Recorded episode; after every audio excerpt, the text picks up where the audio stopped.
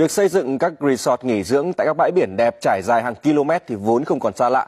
Tuy nhiên, theo tờ diễn đàn doanh nghiệp, việc cấp phép xây dựng tại các khu vực này thì sẽ khiến cho các địa phương phải đối mặt với ờ, mâu thuẫn lợi ích của người dân và lợi nhuận của các tập đoàn kinh tế. Đại diện Hội Kiến trúc sư Việt Nam cho rằng hậu quả của việc quy hoạch có tầm nhìn ngắn hạn sẽ phá vỡ sự cân bằng mật độ và hạ tầng đô thị.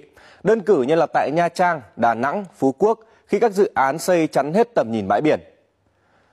Chưa kể thì điều này cũng khiến cho cư dân địa phương, khách du lịch bức xúc khi mà bãi biển không còn là của chung. Thay vào đó thì các địa phương nên cẩn trọng xem xét, nên chọn những dự án xa trung tâm thành phố và đặc biệt là không thể cấp phép cho các dự án có diện tích lớn và trải dài hàng km.